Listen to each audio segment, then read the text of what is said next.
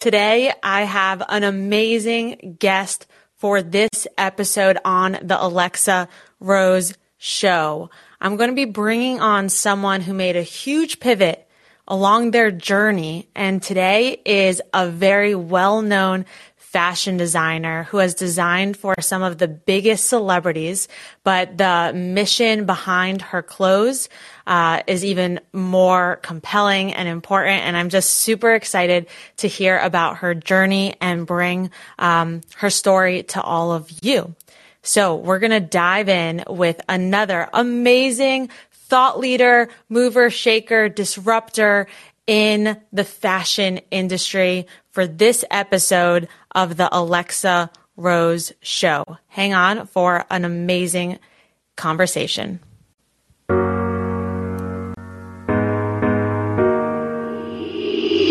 Each individual taking massive amounts of action to pursue what they love. And today, that is what we're focusing on. We're focusing on your growth and your success. Your growth and your success. Welcome. My name is Alexa Rose Carlin, host of the Alexa Rose Show podcast. This podcast is brought to you by Callin, which is a new social podcasting platform, making it super easy for podcasters to record, create, engage with their audience, and distribute their podcast as well as edit it. And so I'm super excited to uh, be in partnership with Callin to bring you the Alexa Rose show. Also, before we dive in to this uh, this week's episode of the Alexa Rose Show, I wanted to mention about the uh, workshop that we're hosting to help you get booked to speak. I know a lot of you are really interested in one, growing your business and brand, or two, getting featured in the press or on big stages and platforms. And it is my mission to help more women really use their authentic voice to grow because I believe that it is the most powerful marketing vehicle there is. And I know that your story has the power to change the world. That's why we bring on amazing guests for this podcast and we talk about their story because that, that in itself inspires, empowers others to chase after their dreams, go after their goals, and make an impact and a difference doing what they love. So if you want to join in on this next master class, visit womenempowerx.com slash unknown to unforgettable or just shoot me a DM on Instagram at Alexa Rose Carlin if you are interested. Okay. So now, without further ado, I want to welcome our guest. And today, our guest, she goes by the name Murph. Um, but her her full name, so you can look her up as well, is Timeekah Murphy. And she served 12 years in the army and then pivoted to fashion. And she created her own clothing uh, line and launched her brand in 2016 named Alani Taylor, which is named after her daughter. She started to develop a talent for crafting signature genderless pieces that tied both high fashion and streetwear together. Why I was super excited to dive into her story and her mission? Uh, but she's designed for some of the biggest celebrities like Beyonce, Cardi B, Nick Cannon, DaBaby, Tiffany Haddish, among others, and has been featured in Forbes, Essence, Harper's Bazaar, Vogue, Paper Magazine, Rolling Loud. I mean, the list goes on. And she has also been named one of 2022's AT&T's Dream in Black Future Maker, and that is uh, a huge achievement uh, to be one of uh, the future makers. So, with that, welcome Murph. Welcome to the show. Thanks for being here. Uh, thank, thank you so much. I appreciate you guys having me. Um, and I'm excited to have this conversation today. Definitely excited. And by the way, um, so I'm getting married in a, uh, like a few weeks actually, and my last name will will soon be Murphy. Wow. We so are now saw, related in some I way. know. When I saw your last name, I, I was like, oh, wow, what a, what a coincidence. You know, I don't really believe in coincidences, but yeah. Uh, so uh, yeah, I'm just super excited for you to be here and glad that our paths crossed and we connected. And one, I first want to say thank you for your service. I no mean, problem. you served 12 years in the army. Uh, I, I would love to just start off this conversation with like, what led you to making that huge pivot from 12 years in the army to fashion? Um, the army made me pivot actually. Um, so my last duty station, I was stationed at Fort Hood, Texas.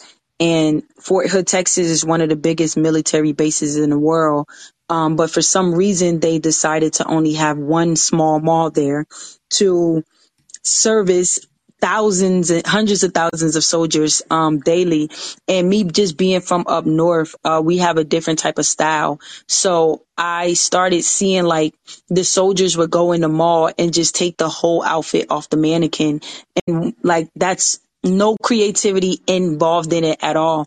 And I just didn't want to be one of those people. So while I was serving, I started teaching myself how to sew on the weekends after I got off of duty and things like that. And every weekend I got better and better and I started just making clothes for me to wear. And as I, um, would like wear the clothes outside, people would be like, where did you get it from? And wanting to buy it and things like that. So by that time I was like, man, like I can make money from this. And it was a, it was a hobby for me at first and just something that I was doing for my own personal reasons. And literally God kind of transitioned me into it becoming my career uh, because I at that time when I was uh, teaching myself, I, my plan was to serve 20 years. I had already been, I think, at nine years or so, um, and I wanted to serve 20 years, but I got a brain injury while I was in the military that started getting worse and worse. So um, I had no choice but to get out on a medical discharge, and so this was kind of my safe haven, uh, making clothes and everything.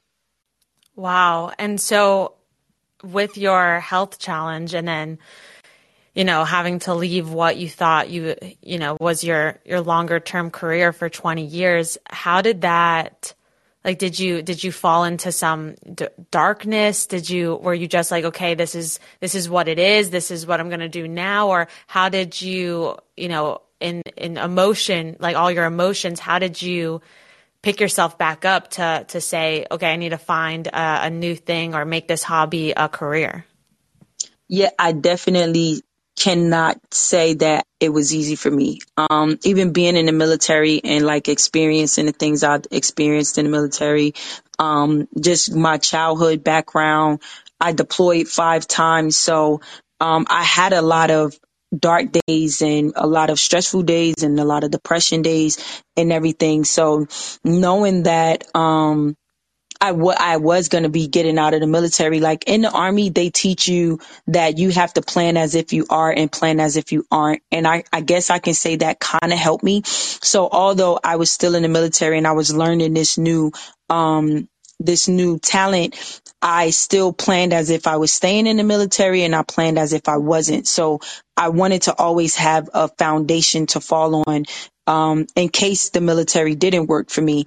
So the, I think the hardest part was transitioning out of the military because now I'm going into something I'm not familiar with. Um, I'm just now learning and getting out of the military. Like my pay wasn't all that. So I had to figure out like how was I going to be able to not only sustain my life, but um, the new passion that I had at the time. And so it was not ever easy for me. Uh, and I had a lot of struggles, but I learned from them at the same time. And I can say that my military background helped me get through a lot of things because we train to survive. We train to complete the mission. We train to win wars and all those things. So it was never a give up moment. It was always if I fell, I had to get back up. But how hard that was, was more so the challenge. Mm, I can't, yeah. I mean, definitely when you're, you kind of feel like your whole career path or what you thought was going to be uh, your future is taking from you with something you can't control, right? Like a brain injury. um, right. It, it's hard. It's very hard and it's scary. And so, how did you know, or I maybe not know, but what what was the one thing or the one action step that you took to say, okay, I'm going to turn this hobby into uh, a business to support myself? Like, what did that transition from hobby to business look like? Um, it transitioned from hobby to business in 2016. So in 2011 is when I started teaching myself how to sew. Um, and although I was making money from like doing custom orders for people, uh, I, I knew that because I taught myself how to sew that I didn't know everything. And again, being military, like you have to, we strive for perfection. So I said, if I'm going to do this for real, I need to learn the things that I couldn't teach myself. So I signed up for the Art Institute, um, in Texas at the time. And from there, I moved to LA in 2000 and 17 and I got my bachelor's degree um, at the Art Institute in LA uh, in fashion design. So I went to school to learn everything that I had not known prior to. In 2016, um, when my daughter was born, that's when this became my life um, after my daughter was born, I said I wanted to name the brand after her. And so it, I went through a whole transformation phase and everything because at that time I was only doing streetwear and, um, I was doing streetwear that I, I was in love with streetwear, let's say that. And then I was making clothes like for high fashion gowns and suits and things for people like their prom and everything. And I knew like if I can teach myself that I can do everything. So what I did was I taught myself every genre of fashion. So from couture to streetwear to avant-garde to um, casual. I, I taught myself how to do all of them because I never really wanted to miss a order. Um, and in 2016 when she was born. I named the brand after her because it was like more elegant. It was strong. It had a meaning behind it. And so I started doing everything that I needed to do to make it a legitimate business. And it's been going ever since. Wow. I love that you invested in you know your your own education and knowledge of all the different types of fashion because a lot of times even you see this with dance too. Like one, you'll get stuck on one type of dance or one type of fashion uh, yeah. style, right? And then you just go all in on that, which I'm all about going all in on on your dreams and everything and staying focused. But that background, especially in the fashion industry, helps you really discover your unique style. I would say. Yes. And I would say because it was a gift and a curse for me because when I, because I knew how to do everything as a designer, I was doing everything. And mm. I had to do an audition for Project Runway. And when I got in front of the um, judges, they were like, I had to bring like garments that I had made for them to see my talent. And I brought a gown, I brought a suit, I brought like a sweatsuit, I brought street clothes and all that. And when I sat in that chair, they were like, we don't know who you are like uh, we're we, we're glad and impressed that you can do all of these things but who are you as a designer so i really didn't know who i was as a designer until i sat in front of them and i believe that was probably 2018 so i had already established my brand two years prior to getting in front of them but that day is when i had to take a look at like who am I and who do I want to be? What do I want to represent with the Alani Taylor brand? And so that was the day that I discovered like I, I am in love with streetwear, but making high fashion clothing makes me money. And so I needed to figure out a way to bridge the two together. And that's where the eclectic Alani Taylor high fashion streetwear, um, aesthetic comes from uh, because I didn't want to get rid of neither one of them because I liked doing both, but I was in love with one, but one was more beneficial. And that's kind of where my drop crop kilt pants and everything comes from. Wow. I love that. I, how you found a way to merge your two fa- uh, passions of, of style. And I think that's really important. What you said is, or what you learned, you know, auditioning for Project Runway, which I used to love that show so much. Mm-hmm. Uh, do you know Amanda Perna from that show? I don't know if you've mm-hmm. watched every season. She spoke at one of our WEX conferences. She's a good friend of mine uh, down in South Florida. But after watching Project Runway, because I used to want to work in fashion when I was growing up, I, I noticed how everyone has that different, you know, style, or you can yeah. pick out which designer is connected to which outfit without knowing once you start to right. get to know them. So sitting in that chair uh, probably was so pivotal in your career, even if you know you didn't make it on the show. And I just wanted to point that out because uh, sometimes you have to receive some type of rejection. I know I've received tons of rejection in order for you to even discover who you're meant to be. Mm-hmm. Yeah, no, it was a it was a blessing that day. Um and I believe in everything happens for a reason. So I always give the credit to that day um, with those judges because they was honest with me. They didn't hold anything back because I'm leaving out a lot of other things that was said and not all bad things because they loved how I walked in. They were like, whatever you have on, that's what we want to see. Like we want to see you.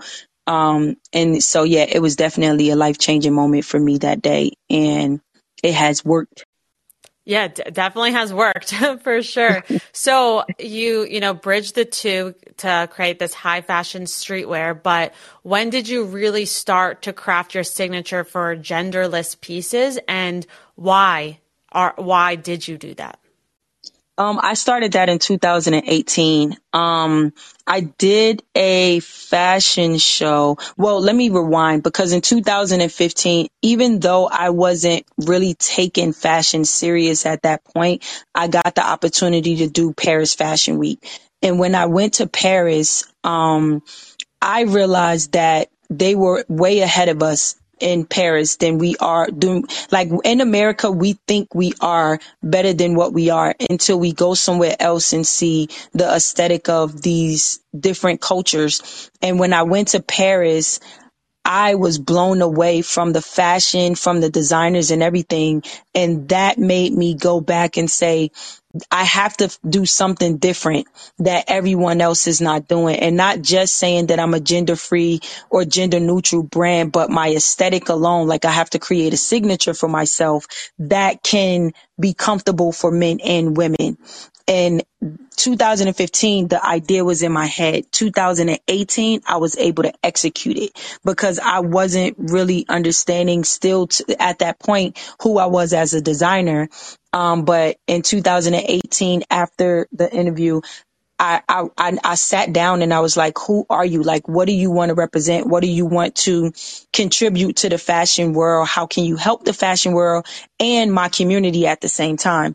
And so me being a masculine woman in the LGBT community, still being a woman at the end of the day, it had to be comfortable for me. And so because people kind of look at a masculine LGBT woman as both worlds. Like I'm a woman, but I'm representing this masculine uh, appearance. Um, that it was easier for me to do it actually because I said if I can wear it, a man or a woman can wear it. And that's what I started doing. And I started kind of being like my own walking advertisement. And then people would come and be like, man, I finally found a designer that gets me more in the LGBT the LGBT um, community, but more for um, the masculine women because they would they couldn't find clothes that fit them. They couldn't find clothes that made them feel comfortable and things like that. But if a masculine woman was able to wear it and be comfortable, I knew that men would also be able to wear it at the same time. So I started catering more to that uh, aesthetic than anything. Yeah, so you were basically your ideal client or avatar, yes. like your target market. Because I wouldn't. That's that's the amazing thing when you find a need that's personal to you.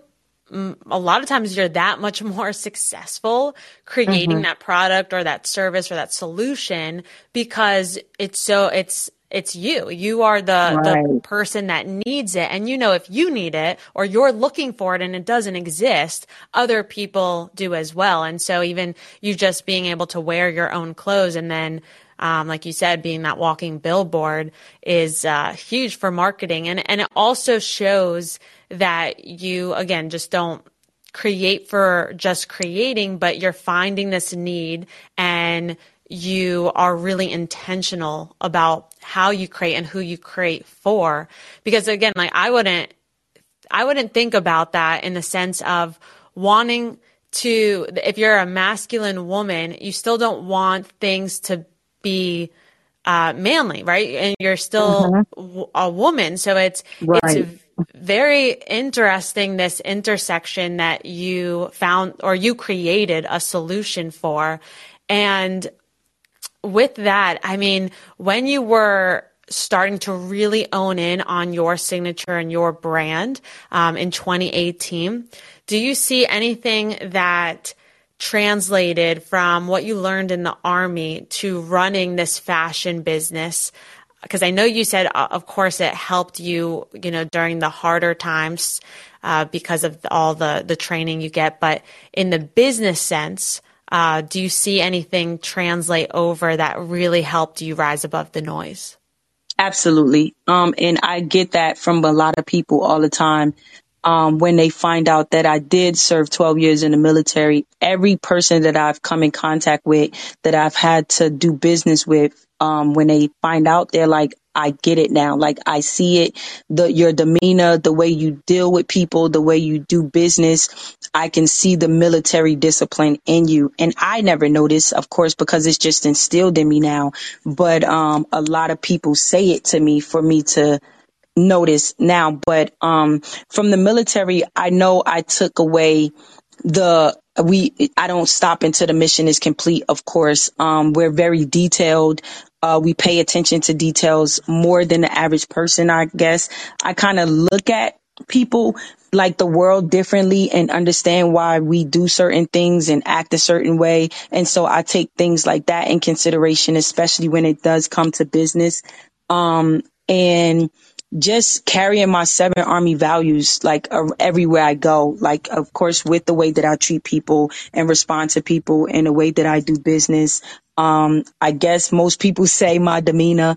Um, I have a military uh, demeanor, so um, I, I I feel like for us just for me personally, because again, I deployed five times while I was in the army and every day that I deployed that day, you don't know if you're going to be alive the next day or you don't know if you're going to come home the next day or what's going to happen. So when I came into the civilian world after the military, my work ethic is I don't know if I'm going to be here tomorrow. So every anything I don't put things off for tomorrow because that's not promised to me. And then I also have to think about my daughter. Like everything that I'm doing now before I leave this earth, I want to do my best to make sure that my daughter has nothing to worry about. Um, a foundation is set for her and no one has to pick up the pieces behind me. Um, and I, I, know a lot of that comes from from from the army, um, leaving no man behind, uh, helping people as much as we possibly can, and yeah, like I did an interview with for I was looking for a sewer yesterday and I asked the sewer, does she have her resume? And she said no. And my business partner, he was like, I can one if I can be honest with you, he said, I don't you don't really need a resume it, because your work speaks for itself. And what I told them was it wasn't about the resume, but it was about the attention to detail. And when you want something, how bad do you really want it? So in the military, we couldn't come to formation with our, our dog tags on or without our boot shine or what our, our uniform looking a certain way. And in, in the army, it shows how much you care about yourself, how much you care about your appearance and how much you care about what your drill sergeant or your NCO says to you. So I, I had to explain to them it was never about the resume, but how much does she pay attention to details because that's going to matter as my assistant. So a lot of the actions that I do always result to the things that was instilled in me from the military. That's such a good takeaway for anyone that's listening because like you said, it's not about what's even on the resume. It's about the detail and, and running any type of business. Details are so important. The thing that I started to do when hiring is I'll, I'll like ask a question at the bottom of the job um, application or the position that I describe, and I'll ask them to do something, maybe like, you know, include your favorite inspirational quote or a link mm-hmm. to your mm-hmm. favorite podcast. And it's mind boggling how many people just skip that or don't, they probably don't even read it. So right away, yeah. if they don't answer that, we're never interviewing them because they didn't pay attention to detail. Yeah. Yeah. Yeah. So good. It, it means a lot. It's important and it allows you to kind of weed out the people that it's even worth you uh, giving your time or taking up their time at um, period. Definitely. So I know that you pay a lot of attention to detail. You can even see it in your clothes. Um, I mean, in your designs. It's, I mean, detail and fashion really, really goes a long way. So with everything that we've talked about already, I want to dive into um, some of the huge celebrities that you've been able to design for, like Beyonce for her Lion King project. Uh, how did you land that? Like, how did you even get that connection to be able to design clothes for Beyonce? Um, so in 2018, um, I started a brand called Deviant La uh, with someone named um, Brittany. And so she, at first, she had this idea about like doing latex and everything. And so when I came on board, because she was looking for like a seamstress, and I'm not a seamstress, I'm a designer, but someone introduced us, not even knowing that me and her knew each other um, from like five years ago. And so when we got together, we started playing with these ropes and everything. And Brittany, I think she created like a little design. It was so simplistic, but it, I saw like the vision and I was like, we're going to stop what we're doing and this is what we're going to put our energy into. So for eight months, eight months straight, we just focused on how can we create rope um, garments out of rope and we mastered it. And so we did our first photo sh- fashion show with LA Fashion Week and Zerina Akers, who was Beyonce's stylist, uh, saw the, the pieces. Um, and so one day she got, she sent an email to Brittany and was like, Hey, we have a project for Beyonce and we need these pieces and everything. Sent some of the pieces that we had done for Inspo. And I think I was in Vegas at the time and Brittany called me and she was like, are you ready to die? And I'm like, no, like I got a lot to do. Um, and she was like, yo, she said, we have a project for Beyonce. And so oh, we're man. going back and forth.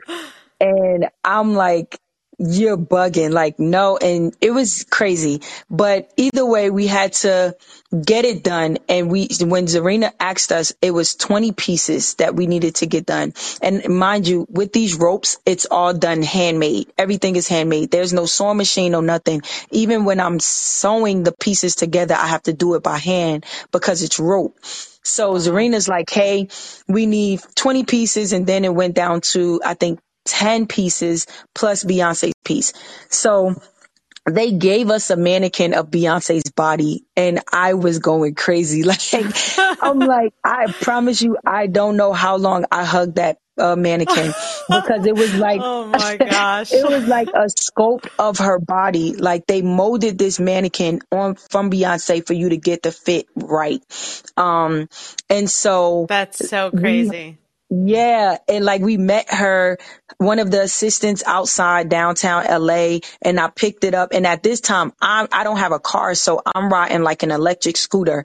And I had to take that mannequin on the electric scooter because when I moved from Texas to LA, I gave up everything to like start my career. So for two years, I was riding an electric scooter in LA, but that was my transportation. And that's how I had to get it back home on the train and everything. So people are like looking at me in the train station, like, why does this lady have this butt naked mannequin and everything? And uh, that was crazy. So we had four days to get it done. We didn't know what it was for. Um, it was a huge secret until one day something came out that Beyonce rented the Grand Canyon out. And we're like, who rents out the Grand Canyon? Like, who can do that other than Beyonce? Right. so then um, my mom called us. I think Brittany was in a hair salon or doing something, and I, I probably was sewing something. And my mom called and said that there was a commercial that was on the news or something that just popped up with Beyonce. And she called screaming about like she, the pieces are on TV. And then from there, it started hitting everywhere and millions of people had saw it. And that was like the start of my career. And of course, Deviant, because then we got uh, Cardi B and all them right after that because they saw Beyonce with the pieces on, and we just started getting clients like back to back. Wow, what a story. What an experience. That's crazy. And and yeah, I mean, that one uh, gig, the one client uh, land, created that ripple effect to land other big mm-hmm. clients and celebrities. Um, but that is that is really really crazy. They sent you a mannequin of her body. Yes. Uh, yeah, I still have the video. I still have the pictures, everything. I'm sure that is awesome. Um, I'm glad you documented that as well.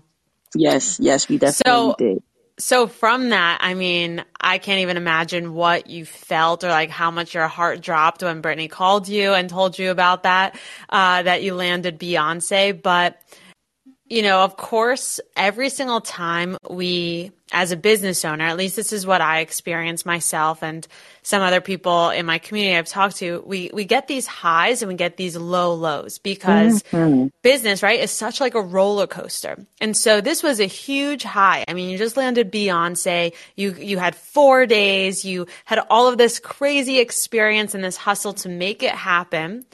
And I'm sure you had expectations around it as well. So, after this, one, did the expectation that you had, if you had any, did it meet it, exceed it? What did it fall short of it? Or like, what was that like in the sense of afterwards, um, after this whole experience, and you kind of go back to normal day to day? Was was your perspective anything different or were you just like okay now what's next like did you have time to celebrate just what what was that post beyonce gig um like that time frame? depression depressing it's, mm-hmm. it's actually exactly what you said so when I after we did Beyonce, so uh, I don't know if I told you, but when I started working with Brittany, I still had Alani Taylor. This is 2018, I started Alani Taylor in 2016. And so I put Alani Taylor to the side to create this brand because I knew that it would bring light to us. And so because after Beyonce, everything started coming out, but it was only deviant, deviant, deviant. It had nothing to do with Alani Taylor. It had nothing to do with Timeekah Murphy. And although I was the other designer behind it, I got no acknowledgement for it. People, mm. even t- still today, like you did that. And, um, around that time, it should have been a celebration. Like, of course, that day we were ex- super excited that it came out and everything. But when I started seeing Brittany duet Deviant LaVie and no Timeekah Murphy, it was depression for me. Um, like it was probably one of my lowest times because I said I didn't accomplish anything. Uh, all the hard work that I had did, the reason why I have the brand Alani Taylor, Timeekah Murphy, Alani Taylor accomplished nothing. And so it was heartbreaking to me because I did not think that it would go that route. Um, and yes, we started getting orders and things like that. We started getting people. We even did Cardi B um, literally right after that for the 2019 MTV Awards. And we had to personally go to Cardi B's uh, hotel and I had to sew Cardi B's stuff on her.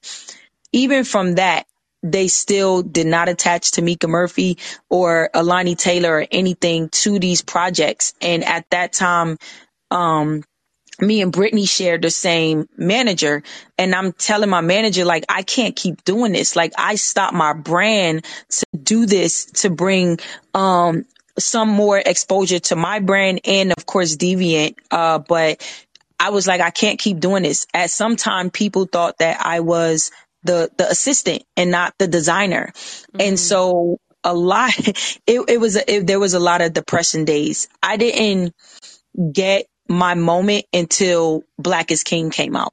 And then you saw Alani Taylor ex Beyonce. And that took until 2020 or 20, yeah, 2020.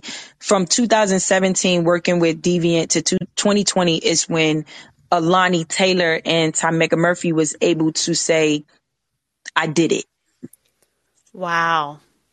Wow, that's well. One, thanks for being vulnerable and sharing that because I think, and the reason I ask is, is I've dealt with that before, and I know me and you are not alone in this, but nobody's talking about it. Everyone sees yeah. all this success online, and then they're like, "Oh man, I mean, once they got that, I'm sure it was much easier, you know, to grow their business or their brand." And once they did that, and they they again see all the achievements, but a lot of times there's so much more not all the time, yeah. behind the scenes. And, you know, anyone that just hears your bio thinks, oh, you know, well, she designed for Beyonce for the Lion King project, then uh, she's set. But as you just shared, it took a lot longer to finally gain that recognition and mm-hmm.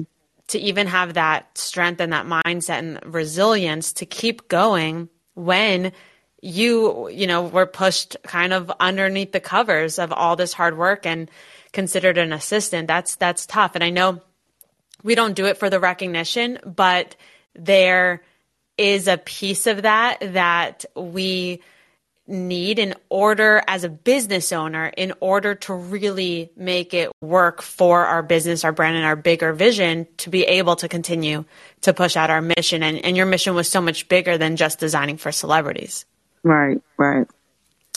So, uh, wow, 2020. Okay, so you've also been on the TV show The Hype on HBO Max. Can yes. you share a little bit about that experience and how mm-hmm. you got on the show? Um, I got on the show. They reached out to me. Um, they said that they had saw my brand and that they love everything that I was doing, and they wanted me to um, audition for a streetwear show. And again, my background, even getting into fashion was because I love streetwear. So it was a no brainer for me to say yes. Um, because although I did audition for Project Runway, I actually said no to them instead of them saying no to me because I didn't see that I fit in that rim of what they were doing. And so when this came around, I, I didn't hesitate. Um, and so during that time, it was kind of like, um, what I expected and what was there was two different things. Uh, and I'm an honest person. Uh, everything that was told to me, the reason why I said yes to the show, I can't honestly say that that's what the show is about. Um, it was the opposite. Uh, they told us that we were going to be going there, uh, and doing streetwear clothing and, and, and things like that. And just the expectation of the designers and everything. Um, and so when I got there, um, I think for me, it was during COVID, like the, the spike of COVID had just hit. And so we had to be in our rooms, literally like we couldn't go anywhere.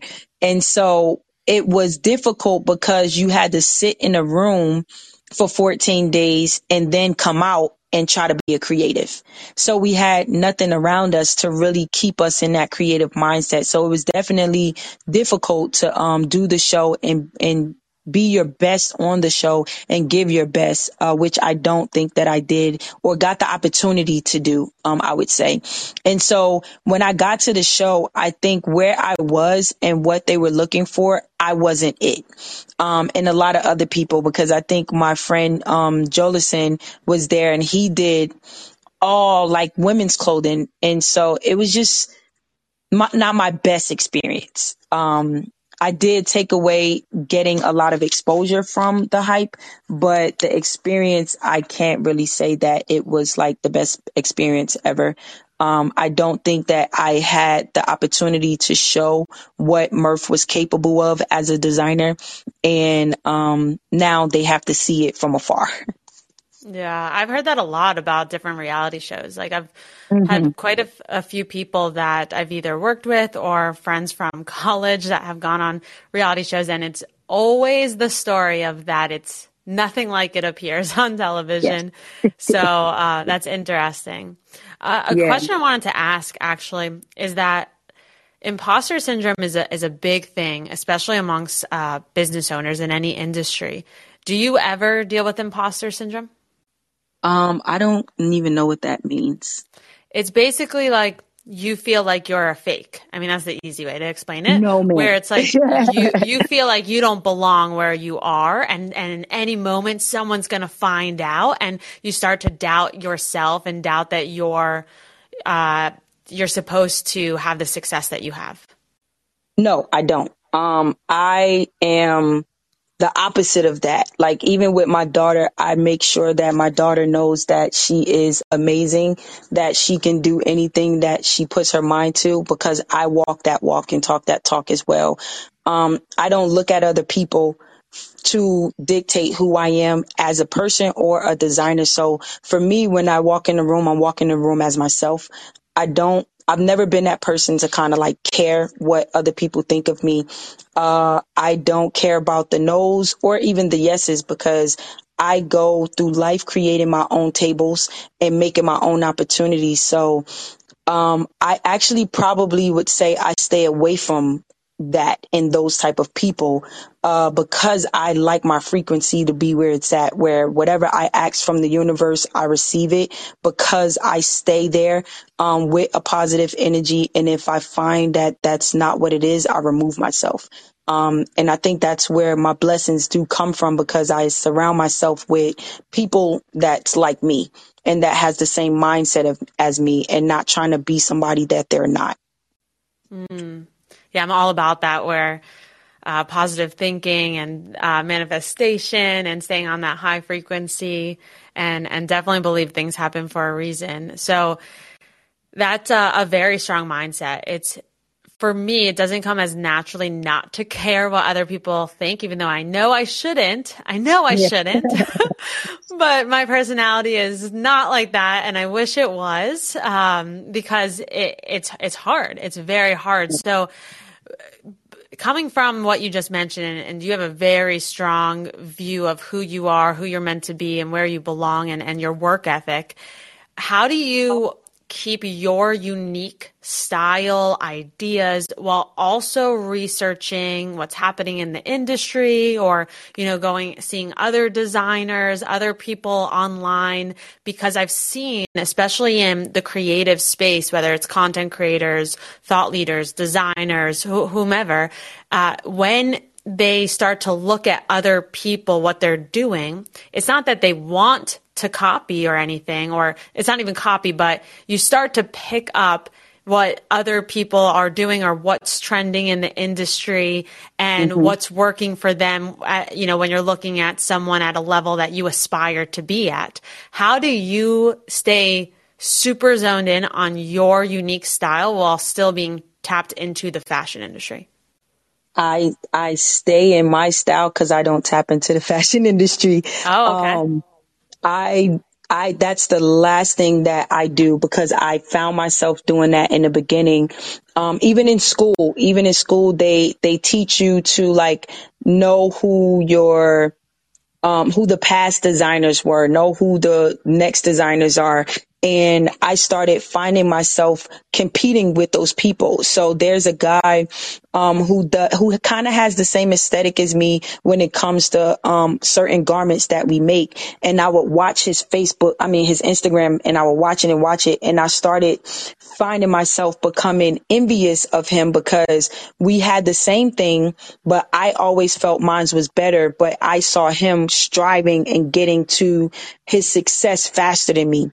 And so when I started finding myself being envious of this person and not liking what he was doing, it started blocking my blessings, even in a creative aspect. So I unfollowed him. I hid his page. Uh, I think I did like silence on his Instagram because I wasn't tapping into myself anymore. I was trying to see how can I be better than him.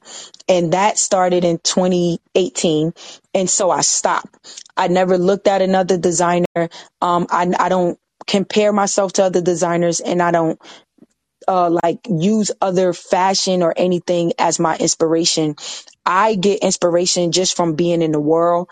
Um, I can see like a billboard sign and just like the color and get a thought like, man, that color would be dope as this or that. Um, so I really just stay true to myself and like, I'm like my own competition and I don't, I don't even study fashion at all because I think, like you said, you start it's like when people say, who was your inspiration growing up as a music artist? And m- most people say Michael Jackson and stuff like that.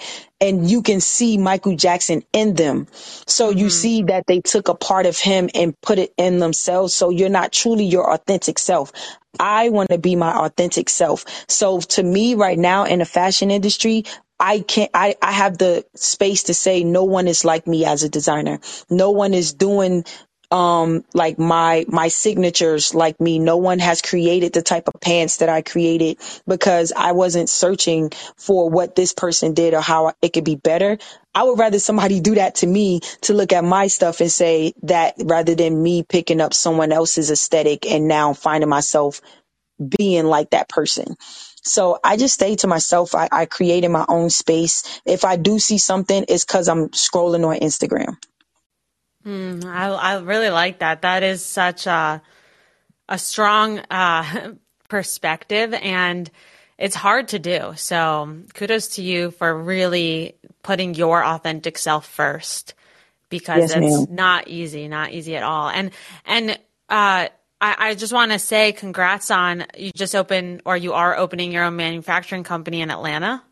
Yes, I just got my keys last week. We just oh, signed congrats. the papers today. That's awesome. Thank you so much. I am so excited about it because that's another thing that I'm trying to do to just add my part into the world. So ever since I started designing, my goal, like me being military, like when I got out, I was in charge of soldiers. So I've always been a teacher. I've always been a trainer. And I feel like that that's like my passion and that's my purpose in life to teach people and train people how to become whatever. And because my career is fashion, my passion is teaching people how to become fashion designers, teaching people the business side of product development production, um, creating your own brand and what, what goes into that. So with this manufacturing company inside of this building, I'm also going to teach the junior youth how to sew, um, how to do mass production, how to create their garments, how to do product development, how to transition from just a designer into the business world as an owner and how not to own your job but own a business at the same time. So I'm ex- more excited about that than actually opening up the manufacturing company because it's going to be a creative space for all designers and all creatives um, because we'll have a, a, a, space in there where designers from college uh, once they graduate they can still have a place to come and like rent sewing stations with all industrial uh, high quality, top notch uh, equipment so that they don't have to like just say, I got a scholarship and don't do anything with it. You can keep creating and you can come and learn at the same time. Now that you have your scholarship, this is the next step on how you actually get into the business, into the industry, how you get connected with the celebrity stylists and the celebrity designers. So I'm ecstatic about this one. This is like my passion. Oh my gosh, that sounds so amazing. So, how can people s- sign up or what when will you like open signups for people to take these workshops? Yes, August 2022, we will be cutting that ribbon open. Um, we're actually trying to get it done by July, but the latest of us officially being open, the bit, uh, the location is called the lab, um, the, the creative house of fashion and, uh, yeah, we're we're projected for August 2022, but hoping we can open sooner. Amazing, amazing. So I have one last question for you that I yes. ask all of my guests on the show. So I'm a, a big believer that it only takes one, one person, one decision, or one action step that could possibly change your life forever. I know we spoke a lot about different people and different experiences that pivoted to where you are today. But what would you say is that one person or one action step or one decision that really changed your entire life for the better? mm, the only one decision that I ever have for anybody is making the decision to believe in yourself.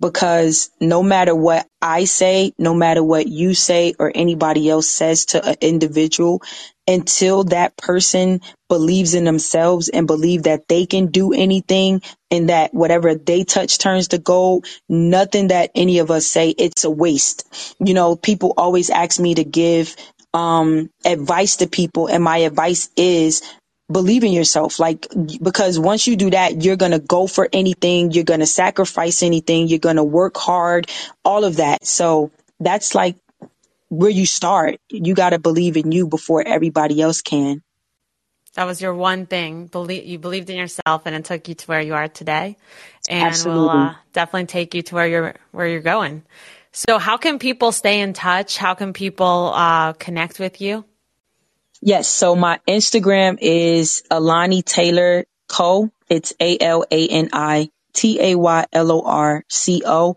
Um, same thing on Facebook. Um, my website is the same, alanitaylor.com. Um, also I'm in, located now in Atlanta. So my clothes are in Phipps Plaza here in Atlanta. Um, I have clothing in LA, uh, and clothing in New York um, in Inglewood and then Soho, New York. And now I'll be opening up the lab in August where people can come there and get the Alani Taylor experience all day. Amazing. So go connect with Murph and her brand, Alani Taylor.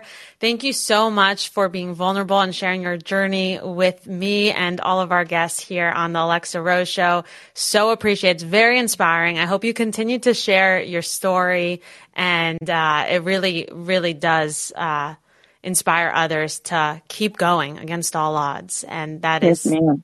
definitely what I'm all about. So I really enjoyed this conversation with you, and for uh, you know, anyone that's listening, you could definitely, uh, whether you were l- listening live or on demand, share this uh, podcast episode with anyone you think will find value in it.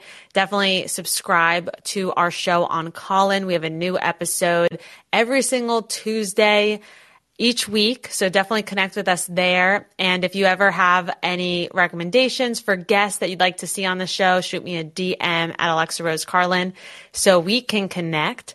And uh, just like Murph mentioned, she didn't get her moment till 20 20 and she's still growing. She's still hustling. She's still putting one foot in front of the other. And she started her business at 2016. But even before that, years before, she was working on her designs, working on her craft. And I share this because my journey is very similar. It's a longer journey, but I, I think that's what really sets the successful entrepreneurs, creatives apart from people that are looking for that quick win. And so, as you heard on this episode, she you know, went through a lot to get to where she is today. And I'm sure she's going to continue to grow. And it's all about that momentum. So if you've been doing your craft for a while, if you feel like, you know, you're taking two steps forward, five steps back, keep on going. Keep on going. The world needs what you have to offer. Don't give up on your dreams. And if all of a sudden, you know, your passion uh, changes or something challenging happens in your life, like it happened in Murph with her brain injury, or even me with my near death experience that moved me away from fashion to what I'm doing today, know that it's okay. You can pivot with purpose and keep on going. We both believe everything happens for a reason. You have to trust, surrender, and don't give up. And of course, believe in yourself. So thank you so much, Murph. Appreciate you being on the show. No, thank you. All right, everyone. Until next time, make sure to subscribe, rate our podcast, The Alexa Rose Show. Thank you so much.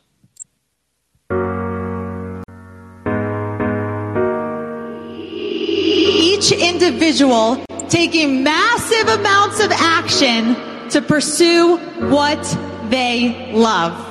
And today, that is what we're focusing on. We're focusing on your growth and your success